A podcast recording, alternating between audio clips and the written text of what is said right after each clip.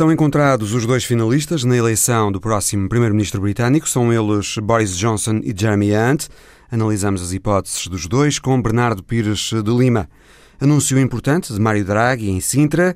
Podem vir aí novas medidas do Banco Central Europeu para estimular a economia. Análise por Nicolau Santos, que nos vai ajudar a compreender também a nova moeda lançada pelo Facebook, a Libra.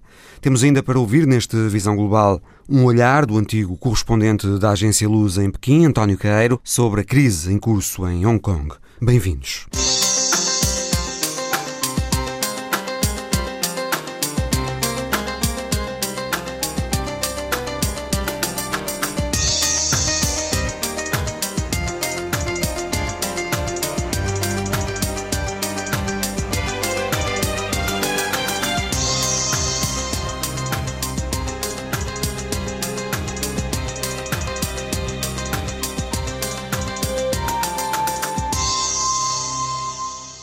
Como se previa, Boris Johnson e Jeremy Hunt vão discutir a liderança do Partido Conservador e do governo britânico. A partir de agora e durante um mês, os dois vão tentar convencer os militantes do partido que serão os responsáveis pela escolha. E no dia 22 de julho será conhecido o vencedor. Com o comentador de política internacional da Antena 1, Bernardo Pires de Lima, avaliamos as hipóteses dos dois candidatos e, mais à frente também, analisamos a recandidatura de Donald Trump à presidência dos Estados Unidos, que foi oficialmente lançada esta semana. Muito maiores hipóteses de Boris Johnson, são dois ex-ministros estrangeiros que se sucederam, entre eles. Uh, com uma prestação, quer um quer outro, próximo do sofrível. O Boris Johnson tem mais bases e tem, uh, pelos vistos, também mais deputados com ele. Portanto, acho que as hipóteses estão mais concentradas do lado dele, sendo que o Jeremy Hunt não se consegue diferenciar no essencial. Uh, e o essencial tem a ver com a gestão do Brexit. Uh, aliás, vendo uma ilusão de que é possível renegociar o acordo da senhora May, sabendo de antemão que Bruxelas não está disponível para, para isso e, portanto, a única diferença está aqui nesta metodologia que não é muito execuível. O Boris Johnson tem, nenhum deles escolhe uma grande credibilidade em Bruxelas, como nós sabemos. No caso do Boris Johnson, há uma, não direi expectativa, mas há uma convicção in, interna e no, no lado dos 27 de que ele é de tal maneira oscilante nas suas posições que, ou seja, eh, as posições deles são, são tão variáveis, são uma e o seu contrário que um, uma personagem destas a liderar um país ou umas negociações para saída ou é um desastre total e a reversibilidade do Brexit ganha com isso ou é de tal maneira esponjoso que se adapta às circunstâncias que Bruxelas ditar. Eu acho que esta segunda linha é mais difícil, porque é difícil vender internamente no Partido Conservador que uh, as linhas de orientação de Bruxelas sejam aquelas que o Boris Johnson vai acolher quando ele faz há 25 anos, se não mais, uma campanha permanente contra uh, essa imposição, essa capacidade que Bruxelas tem de, de impor algumas, algumas uh, traves mestras. Mas antes de, do diálogo com Bruxelas é preciso considerar as condições de governabilidade do próximo Primeiro-Ministro, líder do Partido Conservador. Quais são elas? Um partido que uh, ficou em quinto nas europeias, que governa sem maioria absoluta na Câmara dos Comuns. Portanto, tem um acordo com unionistas uh, da Irlanda do Norte que, por três vezes, votaram contra o acordo do governo que suportam, acordo de retirada tem uh, uma bancada completamente estilhaçada. Não tem diálogo com as oposições. Uh, não tem o país com ele. Tem uma legitimidade que lhe vai ser dada por 128 mil militantes. Uh, eh, 0,3% dos eleitores totais do Reino Unido. Ele era um crítico das transmissões herméticas quando sucederam no Partido Trabalhista. Hoje em dia já as considera benéficas para a estabilidade do país. E, portanto, eu acho que ele vai ser sujeito ou a uma moção de censura ou uma moção de confiança que terá que apresentar. A moção de censura está do lado do Labour, penso eu, que é uh, pouco claro sobre o timing da apresentação. Se é antes das férias parlamentares, ou seja, logo no final de julho, ou no regresso. Uh, e do lado do, do, do, Boris Johnson, acho que ele precisa desse, desse, dessa base legitimadora, porque nenhum deles, nenhum dos candidatos, de facto, quer eleições antecipadas. No caso dele, a legitimidade que lhe é concedida por este processo é frágil. Ainda falta um mês até se saber quem é que vai suceder a Theresa May. Uh, durante todo este mês Haverá debates entre Jeremy Hunt e Boris Johnson, haverá encontros com militantes. Achas que é possível ainda um volte-face na tendência e hum, Jeremy Hunt ganhar isto? É como eu disse no início, era preciso que Jeremy Hunt tivesse um perfil e um programa bastante diferente do Boris Johnson para ser o depositário da frente anti-Boris Johnson. Não vejo isso. Não quer dizer que os militantes não, não sintam. Acho que os militantes tem uma expectativa há muitos anos sobre o Boris Johnson, positiva, e não é o facto de ele ter sido um, um mau mayor de Londres ou um mau ministro dos negócios estrangeiros que, que isso ficou deslaçado. Jeremy Hunt não é propriamente uma figura de primeira linha de grande expectativa dos militantes, não é? Vejo com alguma dificuldade que haja um volte-face. O Labour também tem de se definir, não é? O Labour é um dos problemas do sistema britânico e do Brexit, não é só o Partido Conservador porque a sua indefinição também tem gerado uh, falta de alternativas, falta de caminhos sólidos alternativos à governação, e nesse sentido uh, é também a liderança de Jeremy Corbyn que está permanentemente em, em causa, em, em escrutínio. Neste momento o Labour tem de se definir em relação a um, querer ou não um segundo referendo do Brexit, não é? O Labour sobreviveu às eleições europeias.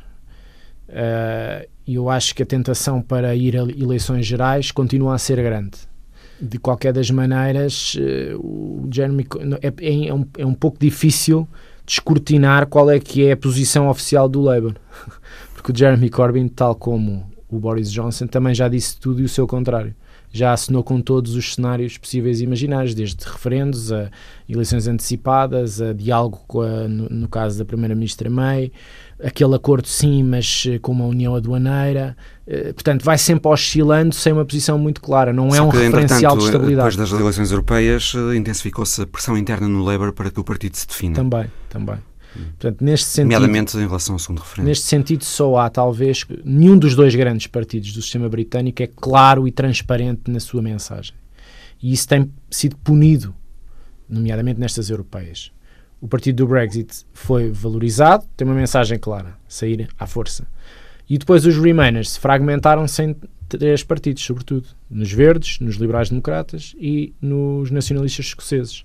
Cabe também às lideranças destes partidos todos serem claros e terem, uma, e terem pontos entre eles. Não é possível continuar uma fragmentação daqueles que querem a manutenção e cada um disputar eleitorados, sem uma mensagem que clarifique este processo. Do lado de Bruxelas também tem que haver aqui algumas lições tiradas, não é? Porque vamos provavelmente ter uma comissão nova em funções, já sem, digo eu, o Sr. Barnier a liderar a, a equipa do Brexit, provavelmente. E é preciso que essa comissão, esse, esse comissário, a quem será entregue esta pasta, tenha capacidade política e autoridade política para levar isto a bom porto aliás, como a própria comissão, como os, os, líderes que estão à volta da mesa. Mas também é preciso tirar a ilação de que o acordo é um acordo que não, não, não, não teve sucesso. E, portanto, há aqui qualquer coisa a fazer. Não, acho que a inflexibilidade, eh, às tantas, pode-se jogar a desfavor da, eh, da coesão dos 27. Donald Trump voltou a falar muito de imigração, ameaça o México, quer cortar a ajuda aos países da América Central, de onde vão os imigrantes para a América promete expulsar imediatamente imigrantes ilegais eh, nos Estados Unidos. Isto é já a campanha? Sabemos que a imigração é o grande cavalo de batalha de Donald Trump. Nós temos que olhar para os discursos, neste caso do, do Presidente eh, em reeleição, ou de outros candidatos, em função de, dos Estados que eles querem conquistar. O discurso da imigração não colhe na maioria dos Estados norte-americanos colhe naqueles onde é vendida a ilusão de que há uma invasão, eh, sobretudo na fronteira sul. Quando nós sabemos, aliás, que os números estão em números mais baixos nos últimos 50 anos de entradas de imigração ilegal nos Estados Unidos. Portanto, a, o Presidente vende uma ilusão de invasão. Primeiro facto. Depois, o discurso presidencial ou de qualquer candidato, Partido Democrata ou Partido Republicano, tem em conta, de facto, essa dezena de Estados que vai decidir as eleições. Uh, isto é válido em pré-campanha, em campanha ou nas vésperas da eleição. Será sempre assim. Portanto, quando ele fala de imigração ou, ou põe a tónica muito na imigração, é porque sabe que nos quatro ou cinco swing states que ele tem que conquistar uh, garantidamente, isso é o, o, o, topo da preocupação. No, no lado democrata, o, o, campo é muito mais difuso, porque a mensagem é pouco clara, há 24 candidatos, uh, não há um, digamos, um vencedor antecipado, longe disso. Uh, as bases estão muito à esquerda e as elites continuam mais ou menos ao centro. Há candidatos que têm mais preocupação com essas elites e com esse establishment e outros que querem partir isso e trazer as bases para o centro da, das decisões. Portanto, o Partido Democrata está nesta tensão e tem uma, um déficit de agenda compreensível. Outro elemento a, complicar as contas democratas, ao contrário, parece paradoxal, mas é, complica, é a divisão em relação a, ao processo de impeachment. Porque há quem considere, e a meu ver com razão, que o processo de impeachment uh, abafará completamente essa clareza da agenda das políticas públicas. É sempre um partido que está em contra-resposta às políticas do, do Donald Trump, sempre, nunca lidera nenhum debate. É preciso que haja uma mensagem presidencial. Essa, essa formatação é que é, é complicada, é muito mais complicada no lado democrata, porque a, a complexidade da sua base eleitoral é tão heterogénea, ao contrário da republicana, que é muito mais homogénea, mais masculina, mais branca, mais uh, classe média baixa. Portanto, é mais fácil construir uma mensagem sabendo que não é tão plural a, a base eleitoral. E, e, é, e é exatamente por isso isto que dá alguma vantagem a Donald Trump nesta, nesta pré-campanha. Falta assim. aos democratas alguém com alguém que seja um peso pesado, alguém com a presença de um Trump, não é?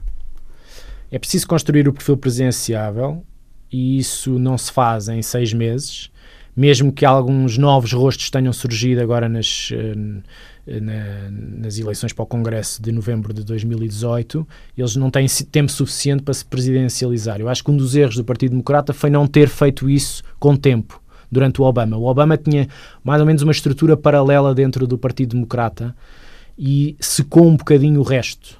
Uh, e essa homogeneidade interna depois permite que haja uma difusão enorme de candidatos e de mensagens, mas não há grandes rostos nacionais. Talvez o Joe Biden ou o Bernie Sanders sejam os, os únicos, mas tem um perfil muito de geração muito antiga, não é? Uh, são perfis completamente diferentes, têm mensagens completamente diferentes, apelam para diferentes eleitores. Nenhum tem um destaque uh, em sondagens internas e, e, eu acho que esse foi um dos erros. Exemplo, o Partido Democrata construiu o Barack Obama. Conseguiu fazer isso.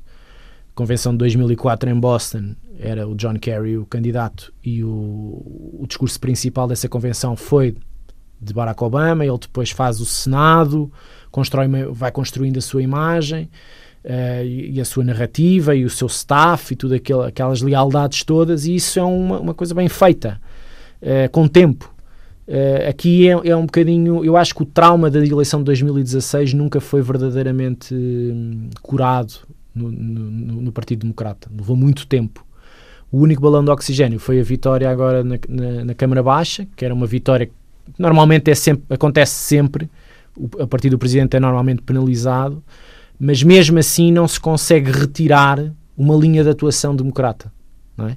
Nós temos uh, a narrativa Ocasio-Cortez, depois temos a narrativa Bernie Sanders, uh, Elizabeth Warren, depois temos o Joe Biden a aparecer com outra, outro pedigree, digamos assim, e depois temos os novos rostos, não é? Beto O'Rourke. O Beto O'Rourke, o Mayor Pitt, não é? Aquele, nova, nova geração, tudo isso tudo isso leva muito tempo a, a ser, a ser formatado como presidenciável.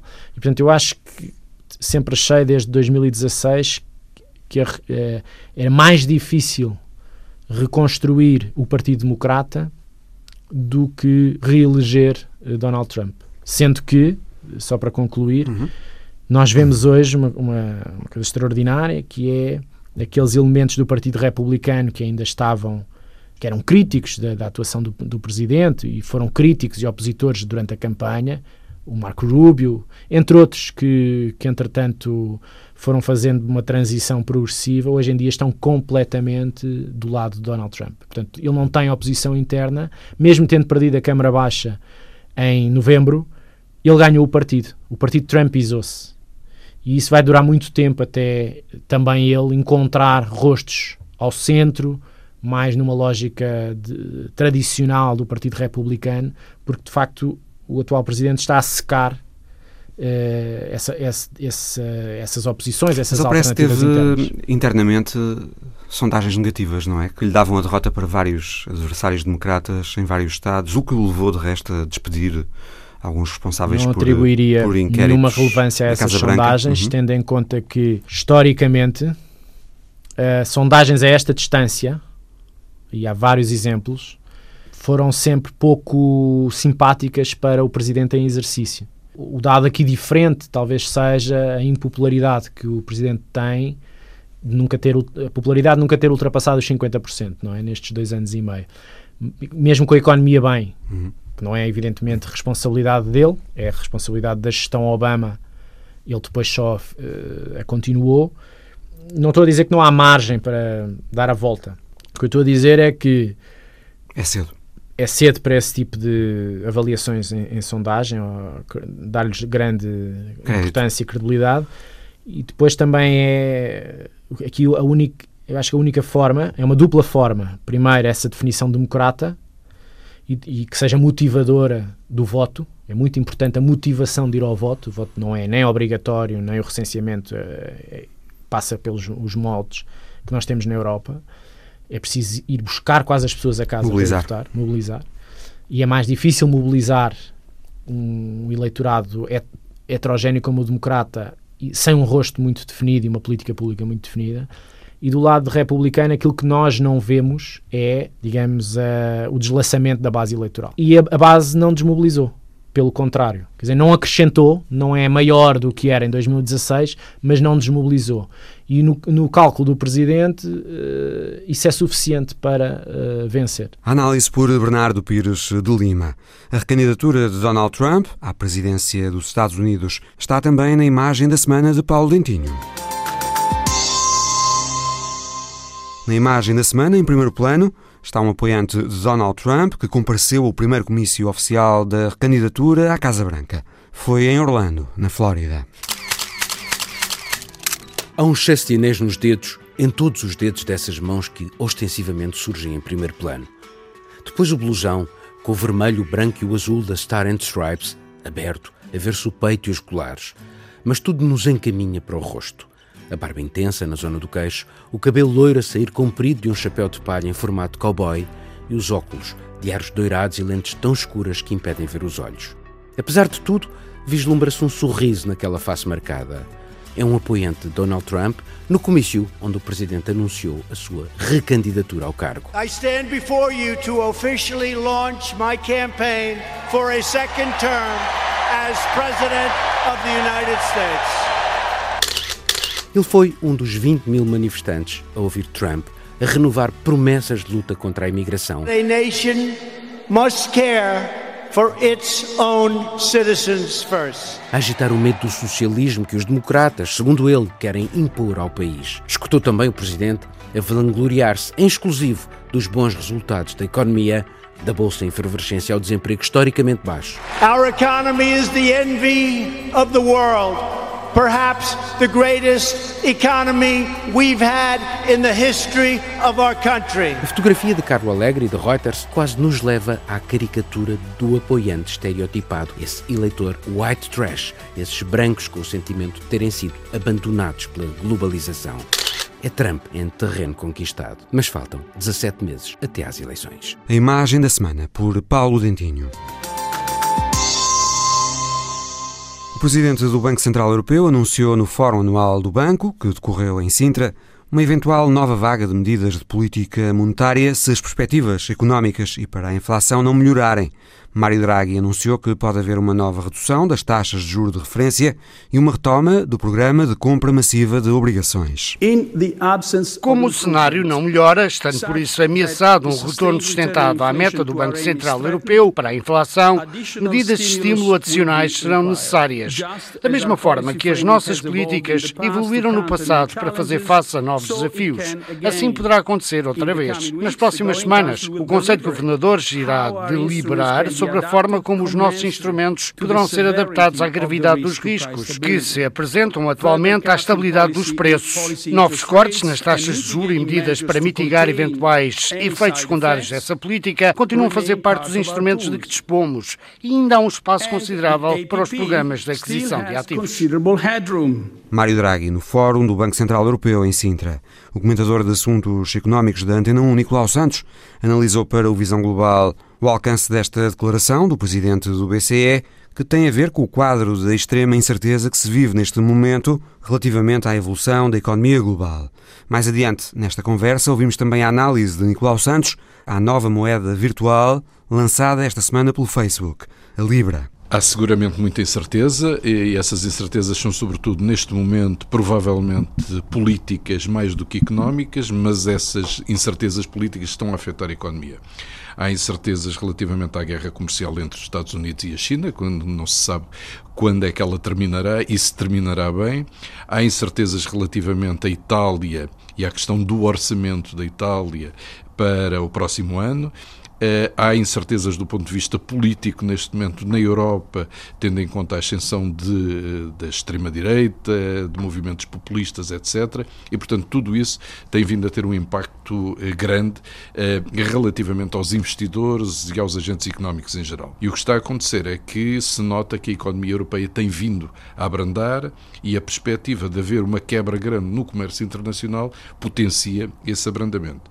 Por isso, a decisão de Mário Draghi é muito importante quando anuncia que poderá lançar não só a compra, um novo, um novo pacote de compra de títulos de dívida pública eh, dos países da zona euro, como também eh, baixar de novo as taxas de juro ou, ou manter pelo menos a este nível as taxas de juro, visando estimular a economia europeia. Porque o Banco Central Europeu, como se sabe, tem um objetivo de manter uma inflação próximo dos 2% e o que se estava a constatar é que essa inflação está longe desse objetivo. portanto, é preciso estimular a economia para se aproximar disso e para a economia europeia não cair num risco maior que é a deflação. Resta saber é se Mário Draghi ainda lá estará no Banco Central Europeu quando houver eventualmente a necessidade de tomar essas medidas, não é? Não estará de certeza, o seu mandato termina este ano e por isso é tão importante saber quem ocupará o cargo de Presidente do Banco Central Europeu depois de Mário Draghi. Porque se olharmos para o trabalho notável que Mário Draghi desenvolveu à frente do BCE, vemos que ele conseguiu salvar o euro, conseguiu evitar que a crise das dívidas soberanas alargasse mais do que o ponto que já tinha atingido, mas fê-lo provavelmente pisando alguns dos limites do estatuto do Banco Central Europeu e enfrentando claramente os chamados falcões alemães na área económica que se manifestaram sempre contra o programa de estímulos à economia que Mário Draghi colocou em cima da mesa e que foi importantíssimo para países como Portugal, por exemplo, mas também eh, para a Espanha, para a Grécia, para a Itália, etc. E, portanto, saber quem será a pessoa que vai ocupar o cargo de presidente do BCE depois de Mário Draghi sair. E saber se tem as mesmas ideias que Mário Draghi relativamente ao que o BCE deve fazer para manter a economia europeia equilibrada, em crescimento, distante de novas crises de dívida soberana. Isso será, obviamente, fundamental e veremos se, se é o que vai acontecer ou se, pelo contrário, o BCE vai ter à frente uma pessoa de uma linha mais dura, mais inflexível do ponto de vista económico, que pode levar a que haja sérios problemas económicos na zona euro no futuro. Para já não há ainda um nome para o BCE, mas apostarias em alguém? Não tenho neste momento nenhum, nenhum nome. Eh, enfim, os dois candidatos que apareceram são candidatos mais alinhados, digamos assim, com a linha mais ortodoxa do ponto de vista das eh, funções do Banco Central Europeu. Não se conhece neste momento nenhum candidato alternativo, pelo menos eu não conheço, eh, mas suponho que no pacote que neste momento está em negociação para os mais altos cargos da, eh, da União Europeia, penso que, a par de Presidente da Comissão Europeia, a escolha do Presidente presidente do BCE será também fundamental e muito disputada entre todos os partidos que podem, de algum modo, eh, fazer essa opção. Também no Fórum do Banco Central Europeu em Sintra, o economista Olivier Blanchard disse que não acredita que a política monetária do BCE seja suficiente para enfrentar problemas económicos. Ele disse que deverão ser eh, necessárias também medidas orçamentais.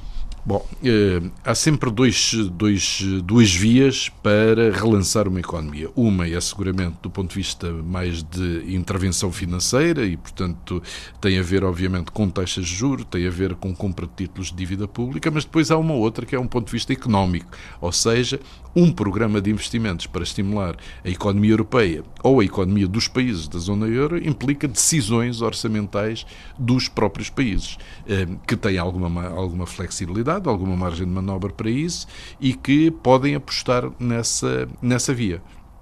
E, portanto, o Banco Central Europeu, a mensagem que está a passar é precisamente essa, ou seja, o Banco Central Europeu está a fazer o seu papel, mas isso só não chega, tem limitações, e se a economia não começar, obviamente, a crescer, a economia da zona euro em geral, se as trocas comerciais dentro da zona euro não se começarem a fortalecer, todos os estímulos da política monetária não vão acabar por chegar para salvar de uma eventual situação difícil do ponto de vista económico. Entre estes eh, dois fatores, o que é que talvez eh, pesará mais para essa incerteza?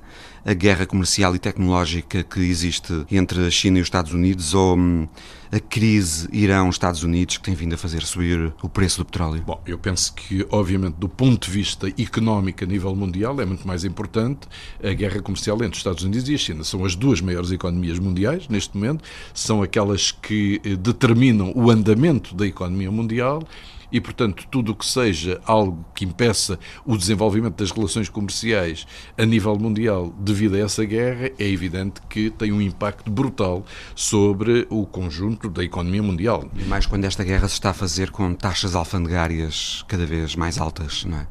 E não só se está a fazer com taxas alfandegárias, como o presidente Donald Trump vem dizer há dias que eh, o facto do presidente do BCE, Mário Draghi, anunciar uma descida das taxas de juros é uma maneira de estimular as exportações europeias e tentar combater artificialmente uh, a economia norte-americana. Portanto, isto não faz nenhum sentido. Até prometeu represálias. Exatamente. Isto não faz nenhum sentido. Uh, as medidas que foram tomadas foram em defesa da economia europeia, não foi para tentar uh, alterar o valor da relação dólar-euro, nem nada que se parecesse, e de tal maneira que, aliás, o presidente da Reserva Federal norte-americana americano também anunciou que haverá uma descida das taxas de juros norte-americanas em, em, setembro, salvo erro. Tal como Trump tem pedido. Tal como Trump tem vindo a pedir, mas felizmente, felizmente, e espero que se mantenha assim, a independência da Reserva Federal norte-americana não tem cedido a esses pedidos, a não ser face a dados concretos da economia norte-americana. Eu acredito que, por exemplo, se de repente a economia norte-americana tiver um, sinais claros de que está a crescer de novo, eu penso que a Reserva Federal não baixará as taxas de juros. Portanto, isto é, é, é algo algo que tem a ver com momentos concretos e não com ideias delirantes como as que tem o, o, o presidente Donald Trump sobre o que se passa na economia. Mas o que é certo é que a guerra comercial entre eh, os Estados Unidos e a China está a afetar os mercados bolsistas em todo o mundo, está eh, a levar os investidores a retrair-se em todo o mundo e toda a gente está à espera de saber como é que vai acabar esta, esta situação. A crise Irão-Estados Unidos também tem um peso. Tem sim, senhor, um peso, mas apesar de tudo é um peso menor, eh, dependendo do que vai acontecer e dos envolvimentos que possa haver. Eh, neste momento, o que se tornou claro é que eh, a Rússia avisou os Estados Unidos que se houver, deu a entender, que se houver uma intervenção norte-americana no Irão, que a Rússia estará do lado do Irão. E, portanto, se houver um, um enfim, um conflito que, a partir é regional, mas que possa ter grandes jogadores internacionais a entrar nesse conflito, bom, então as coisas obviamente mudam de figura e isso passa a ter um impacto muito maior uh, a nível da economia mundial e passa a ter um impacto em matérias-primas tão importantes como o petróleo. A incerteza económica está a empurrar os investidores para ativos eh, seguros, como as dívidas alemã, holandesa, sueca. Esta semana também os títulos da dívida francesa há 10 anos começaram a ser negociados pela primeira vez com taxas de juro negativas. Aliás, o estoque total uh, de dívida, taxas negativas, está próximo do seu valor mais alto de sempre. Este acumular de dívida a juros eh, negativos é bom ou mau para a economia global? Bom, em primeiro lugar, é um movimento natural dos investidores, ou seja, os investidores preferem aplicar o seu dinheiro, mesmo sabendo que estão a pagar eh, alguma coisa para o dinheiro estar seguro, do que fazer outro tipo de investimentos em que, em condições normais, eh, eventualmente teria uma rentabilidade muito superior. Este é o primeiro ponto. O segundo ponto é que permite aos Estados emitirem dívida eh, em condições muito favoráveis. Portugal emitiu, aliás, também dívida a taxas de juros recentemente, a taxas de juros negativas, o que é verdadeiramente notável. Ou seja, estão-nos a comprar dívida e a pagarem para nos comprar essa dívida, eh, o que era impensável quando há enfim, no início desta crise chegámos a ter taxas de juros eh, 18% e 20%, que é verdadeiramente impensável. E, portanto, esta é uma situação eh, que resulta de todas estas, estas incertezas. É óbvio que isto não é um caminho natural, não é uma situação natural. Não é normal que os investidores eh, estejam a aplicar dinheiro desta maneira. Fazem por questões de segurança. Numa situação de estabilidade, isto eh, terá tendência a normalizar, digamos assim, e haver outro tipo de investimentos, nomeadamente na área bolsista, dos mercados de capitais, que seja mais atrativo para a generalidade dos investidores. Outro assunto, Nicolau, o Facebook anunciou esta semana semana os detalhes uh, da sua nova moeda virtual, cujo nome é, curiosamente, Libra. Uma moeda para ser usada na net sem passar pelos bancos, penso. É assim? Uh, esta entrada no setor financeiro de uma rede social com mais ou menos 2,5 mil milhões de utilizadores em todo o mundo pode mexer com o setor? Pode claramente. E esta, ao contrário das outras experiências de criptomoedas que eh, já apareceram e de que a Bitcoin é a mais conhecida, eh, tem algumas diferenças que, do meu ponto de vista, lhe permitem ter mais condições de sucesso. Em primeiro lugar, porque está associada a uma marca que é uma marca muito forte, que é o Facebook. Em segundo lugar, porque, pelos vistos, a estratégia que vai ser seguida é começar a desenvolver esta moeda por outras duas redes sociais que pertencem ao Facebook, mas que também são muito conhecidas, que é o WhatsApp e o Messenger. E depois isto chegará também ao Instagram, que também é outra rede social bastante conhecida. Portanto, esta é a primeira diferença que me parece importante. Ou seja, há por trás uma marca que as pessoas conhecem e com que se identificam e que sabem o que, o que essa marca pode fazer. Primeiro ponto. Segundo ponto, estão envolvidos 28 eh, parceiros eh, a nível internacional e entre esses parceiros que estão envolvidos a, a nível internacional aparecem entidades como, por exemplo, a Uber, eh, aparecem entidades como, por exemplo, a Visa. E isto são, e também uma empresa portuguesa, que é Farfetch, também, também faz Faro, mas talvez não seja mais importante. Mas o facto da Visa estar associada a isto, que é, como se sabe, uma marca muito importante de pagamentos internacional, dá também outro tipo de credibilidade. Finalmente, um outro ponto que me parece muito importante e muito distintivo relativamente a outras moedas, eh, criptomoedas que apareceram, é que esta moeda chamada Libra vai contar com uma reserva de depósitos bancário e de dívida soberana de vários países países que vão fixar o valor da divisa. Ou seja, não vai ser algo que vai ter uma volatilidade enorme, mas pelo contrário será uma reserva de títulos de dívida soberana e de, de, e de outros, outros, outros ativos financeiros que fixarão o valor da moeda. Ou seja, ela vai oscilar dentro de um patamar que, digamos assim, que provavelmente será estável. Não terá variações tão grandes como as criptomoedas que a gente conhece têm tido, que têm variado desde 7 mil euros até mil euros com alguma rapidez. Isso credibiliza a moeda? Isso credibiliza a moeda. É evidente também que eu penso que os bancos, quer os bancos centrais, quer os bancos comerciais, olharão eh, de uma maneira diferente para esta nova moeda, esta nova criptomoeda, a Libra, eh, mas também com alguma desconfiança, porque isto eh, passa ao lado dos circuitos normais eh, dos bancos, do controle dos bancos centrais, mas também do negócio dos bancos comerciais. E, portanto, é, é algo que, das duas, uma, seguindo aquela velha máxima, se não podes vencer o teu inimigo, alia-te a eles, veremos qual será a resposta, quer dos bancos centrais, quer dos bancos comerciais, relativamente à, à Libra, para saber se ela vai ter efetivamente o apoio dessas entidades e se terá mais, enfim, se terá mais solidez para vencer nos mercados internacionais. O presidente do Facebook, o Mark Zuckerberg, está claramente, penso eu, a encontrar alternativas uh, à utilização apenas da rede social Facebook como ela foi conhecida até agora. Ele foi buscar para desenhar o sistema alguém que esteve envolvido na concepção do PayPal, que é neste momento um serviço que está generalizado e é altamente credível.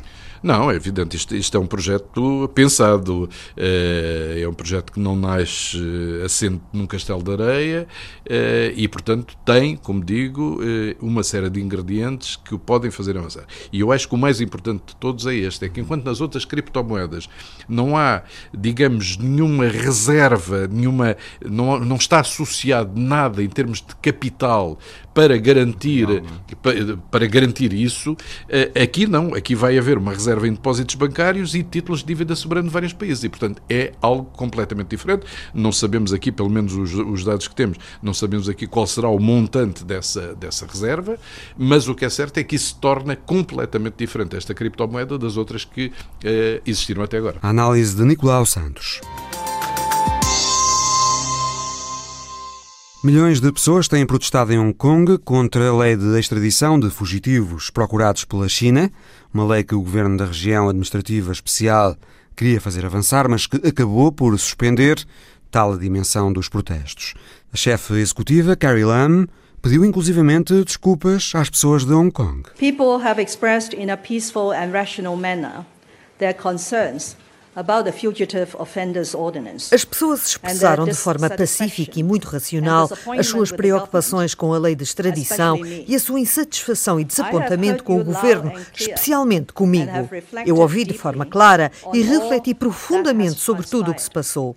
As preocupações dos últimos meses foram causadas por deficiências no trabalho do governo da região administrativa especial relativo a esse processo legislativo. Pessoalmente, tenho que assumir a responsabilidade pelo que aconteceu. Isso levou a controvérsias, disputas e ansiedade na nossa sociedade e por isso apresento o mais sincero pedido de desculpas a todas as pessoas de Hong Kong. A chefe executiva de Hong Kong a pedir desculpas, mas não fez duas coisas que as pessoas exigiam: acabar de uma vez por todas com a lei de extradição, apenas a suspendeu, e demitir-se do cargo que ocupa. Por isso, os protestos têm continuado. Analisamos agora a situação em Hong Kong com António Caeiro, antigo correspondente da agência Lusa em Pequim. As maiores manifestações, não só desde que o governo chinês reassumiu a soberania sobre Hong Kong, mas provavelmente desde sempre. As manifestações, as maiores manifestações deste género ocorreram em 89 em solidariedade com os estudantes que ocupavam a Praça Tiananmen e na altura falava-se em cerca de um milhão e meio de pessoas. Mas mais do que os números, é, por um lado, o caráter pacífico destas manifestações, a persistência, portanto, é um movimento continuado que reúne pessoas de várias gerações, embora sobressaiam os jovens, mas jovens que já nasceram sob a bandeira vermelha, como se diz na terminologia comunista. Isto é, jovens de 18, 19 anos, portanto 20 anos, e a transição de Hong Kong para a China já foi há 22 anos. A questão central é a falta de credibilidade dos tribunais chineses face à população de Hong Kong, que cresceram com um sistema judicial completamente diferente, que é um sistema judicial independente, tal como nós conhecemos na Europa, e que além das liberdades individuais, garante também a independência dos tribunais, o que é muito importante também para as próprias empresas que sediadas em Hong Kong. Não é por acaso que Hong Kong é, não só mantém a liberdade de imprensa e de associação que existia antigamente, ao abrigo da tal fórmula inédita, um país, dois sistemas, mas é também o local onde estão sediadas mais de, provavelmente mil e tal grandes empresas multinacionais que se estabeleceram em Hong Kong para conquistar o grande mercado chinês e a região ali à volta, mas confiam na independência dos tribunais de Hong Kong e no sistema judicial de Hong Kong, que, ao contrário do que acontece na China, são independentes. Na China isso não é escondido pela liderança do Partido Comunista, o, a ideia de independência judicial é abertamente rejeitada pelo Partido Comunista. O partido, no fundo, tem um papel dirigente, ninguém pode contestar, e segundo, e que esse papel se tornou até mais uh, mais gelosamente enfatizado e cumprido sob a direção de, do atual presidente, Xi Jinping. E, como o próprio Xi Jinping diz, o partido deve dirigir tudo, norte-sul, leste-oeste, governo e sociedade. E, portanto, o, no fundo, o que as pessoas receiam com esse tratado de extradição, embora teoricamente estejam salvaguardadas todos a extradição de pessoas suspeitas de crimes de delito de opinião ou, ou religioso, enfim, ou, mas isso é teoricamente, as pessoas sabem. Na prática nunca se sabe.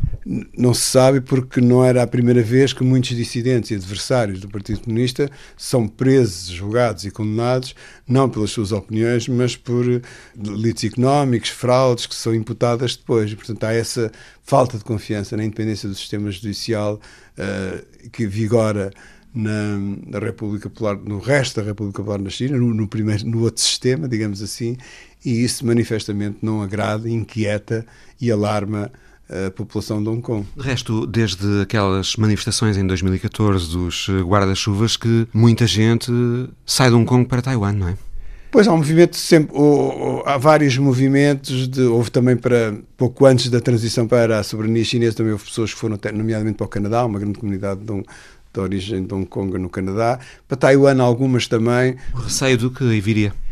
É porque era, no fundo, aquela forma, aquela forma é original, não há dúvida nenhuma, um país dois sistemas, nunca foi aplicado em lado nenhum do mundo, e no fundo trata-se de dizer pertencemos ao mesmo país, é só um país, a China, mas dentro desta região administrativa especial, mesmo estatuto que Macau viria a ter, eh, não se aplicam as políticas socialistas, nomeadamente, por exemplo, a política de controle da natalidade, um casal, um filho, não vigorava em Hong Kong, a liberdade de expressão, a liberdade de associação política, a liberdade religiosa, o, filmes que se podiam ver em Hong Kong não, eram proibidos na China, livres igualmente.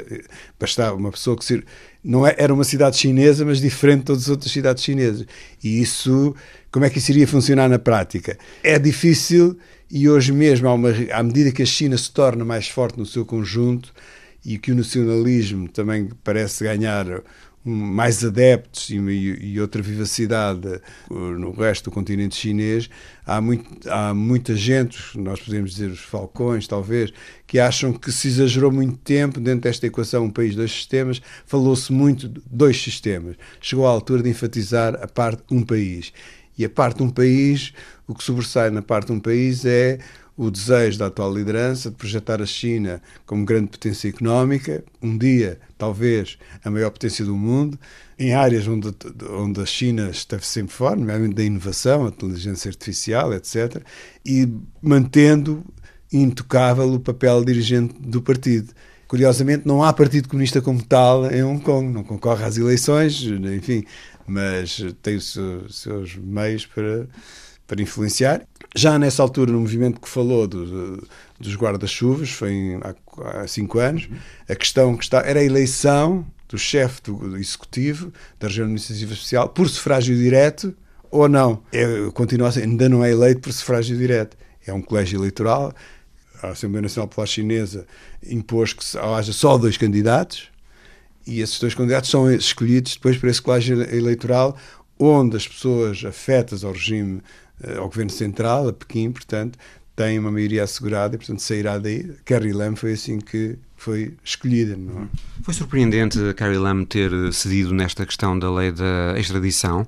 Ela pediu desculpa pela confusão uh, gerada e garantiu que, enquanto esfiar o governo, não se voltará a falar da lei de extradição. É sempre é, é surpreendente um alto dirigente, embora em Hong Kong vigora uma política diferente. A política socialista, tal como ela existe no, no resto da China, não se aplica em Hong Kong, mas é muito raro, para não dizer quase inédito, que um alto quadro chinês, neste caso um dirigente, um governo, apesar de tudo, Hong Kong tem 7 milhões de habitantes, é mais, tem mais gente e é uma das maiores praças financeiras do mundo, a quarta ou a quinta, portanto tem um peso maior que muitos países que o líder de, desse território peça publicamente desculpa uma vez e uma segunda vez ainda mais, mais sentido até.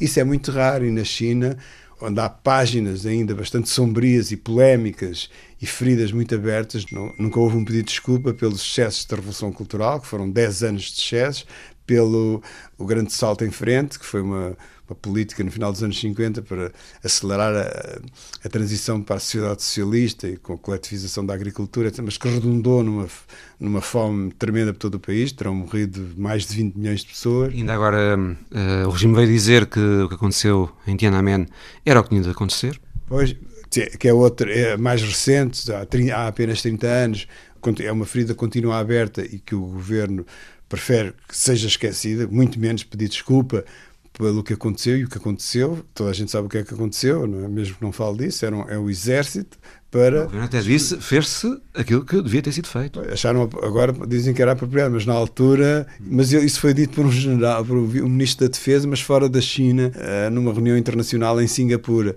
porque isso na China, dito assim, cairia muito mal, porque as pessoas. Uma coisa é não falar, outra coisa é tentar justificar o que é difícil de aceitar, porque no fundo trata-se.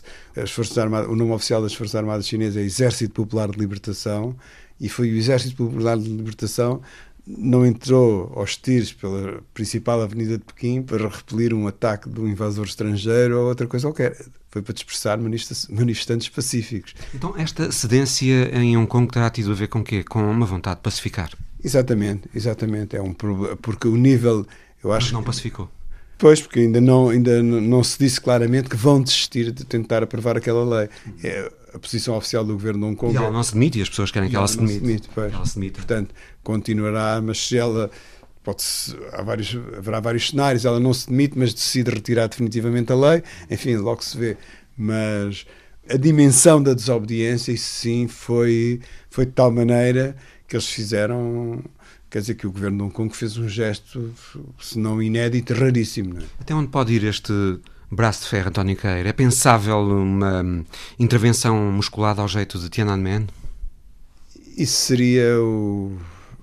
Eu não consigo imaginar o que seria o, o, os blindados do Exército Polar de Libertação a dispararem pelas ruas de de Hong Kong. Isso seria o fim de Hong Kong tal como a gente uh, conhece atualmente, não é? Não só porque aquelas torres envidraçadas de escritórios com os bancos e as sedes multinacionais, todo o sistema que existe em Hong Kong, Hong Kong é próspero e é bom para a China, que seja assim, devido em parte à, à, forma como a sociedade está organizada, com aqueles princípios de independência do poder judicial, de liberdade de, de, de associação, de pluralismo político.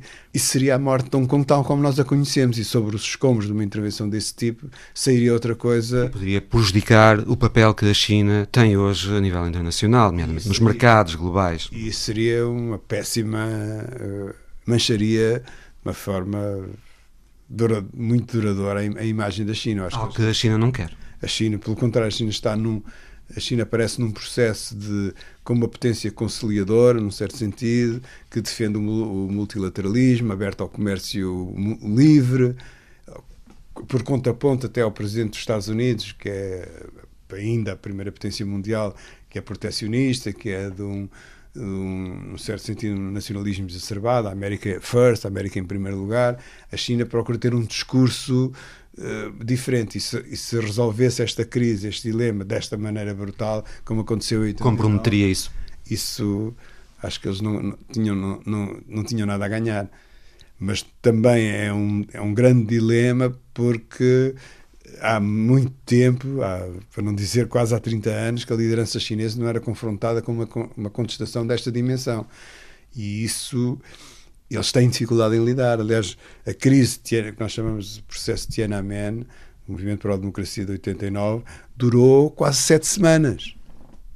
Portanto, era a Praça Tiananmen esteve ocupado durante várias semanas, não foi de um dia para o outro porque esse movimento acaba por dividir também o próprio partido, a liderança do partido, e como se o governo ficasse paralisado, porque governos e organizações moldadas para serem obedecidas, quando não são obedecidas, têm dificuldade em mudar, digamos, o, o chip, o que é que se faz a seguir, porque reina, governam um pouco pelo medo que, que instigam, não é? Análise pelo antigo correspondente da agência Lusa em Pequim, António Caeiro.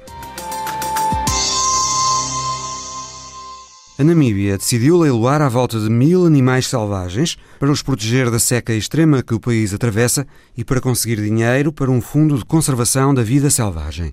É a história da semana contada por Alice Vilaça.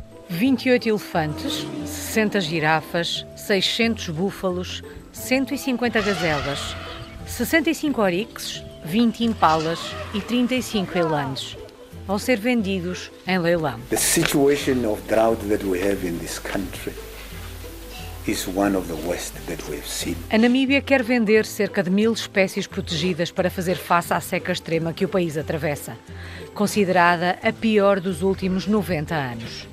O objetivo é arrecadar mais de um milhão de dólares para um fundo destinado à conservação da vida selvagem, à gestão dos parques e, ao mesmo tempo, impedir que espécies protegidas desapareçam. This means that we are facing the natural disaster of a drought and many will be affected by the situation. A Namíbia atravessa um período de seca extrema e no passado mês de maio foi já declarado pelo presidente do país o estado de desastre nacional. I declare under Article 26 of the Namibian Constitution that a state of emergency exists on account of the natural disaster of the drought in all regions este país da África Austral tem 2,4 milhões de habitantes e estima-se que cerca de meio milhão tenha sido afetado pela seca. Um relatório do Ministério da Agricultura, no passado mês de abril, contabilizava mais de 63 mil os animais mortos em 2018 por causa da seca. Foi para impedir que tal continue que o Ministério do Ambiente anunciou o leilão dos animais. Be mobilized to ensure that the necessary assistance is rolled out to affected communities. O Ministério reforçou também que as condições de pastagem na maior parte dos parques é extremamente pobre e, se não for reduzido o número de animais, isto levará à perda de animais devido à fome. A ajuda internacional já chegou à Namíbia, mas o clima seco continua a contribuir para a deterioração das condições de pastagem. At all times, to protect Namibians and their livestock from the drought. Foi a história da semana de Alice Vilaça. No final de mais um Visão Global, o programa volta para a semana. Até lá.